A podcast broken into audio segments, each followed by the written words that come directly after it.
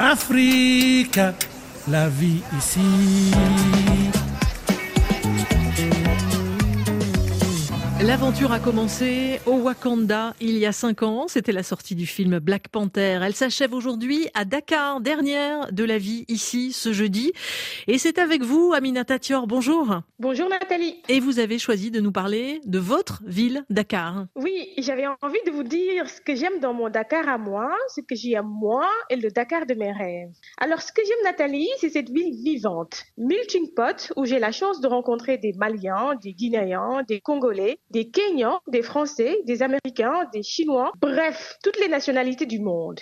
J'aime ce Dakar qui s'étend avec ses nouveaux lieux d'habitation comme Diamniadio, future ville administrative aussi, comme Bambilor ou Tuawenpel, où on trouve de plus en plus d'habitants qui construisent leur future demeure. J'adore ce Dakar où on voit une partie de la jeunesse qui entreprend, crée et s'engage. Et Nathalie, même si ce n'est pas le cas pour certains, Dakar est pour moi une ville des possibles. Aminata, il est comment ce Dakar Dakar qui vous fait moins vibrer, celui que vous n'aimez pas Le Dakar en chantier, désordonné, insalubre par moments. Le Dakar impuissant qui voit une partie de sa jeunesse prendre la pirogue vers l'Occident. Le Dakar qui étouffe et dont l'espace public est réduit au transport et aux activités commerciales. Je ne reconnais plus ce Dakar où des relations amicales et familiales profondes sont aujourd'hui détruites par une ambiance politique délétère. Ma liste est encore longue, Nathalie, mais il y a une chose vraiment qui me dérange, c'est que je ne sens pas de réels échanges entre ceux qui ont réussi et ceux qui veulent réussir. Ce sont deux mondes hermétiques. Alors comment fait-on pour que ça change, Aminata?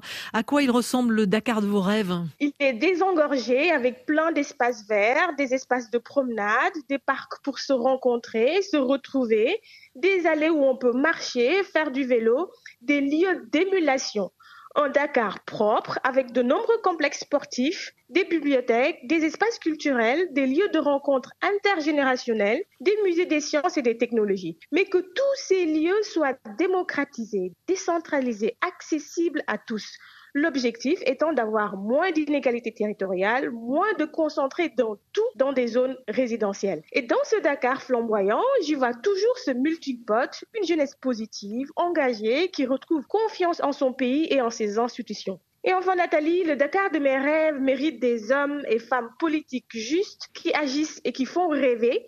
Mais c'est genre de rêve qui te donne de l'espoir et qui te pousse à l'action. Amina Tatior, c'est vous qui avez le mot de la fin. Merci infiniment. Merci à tous ceux qui nous ont fait partager euh, ici ces cinq dernières années des petits moments de vie chez eux.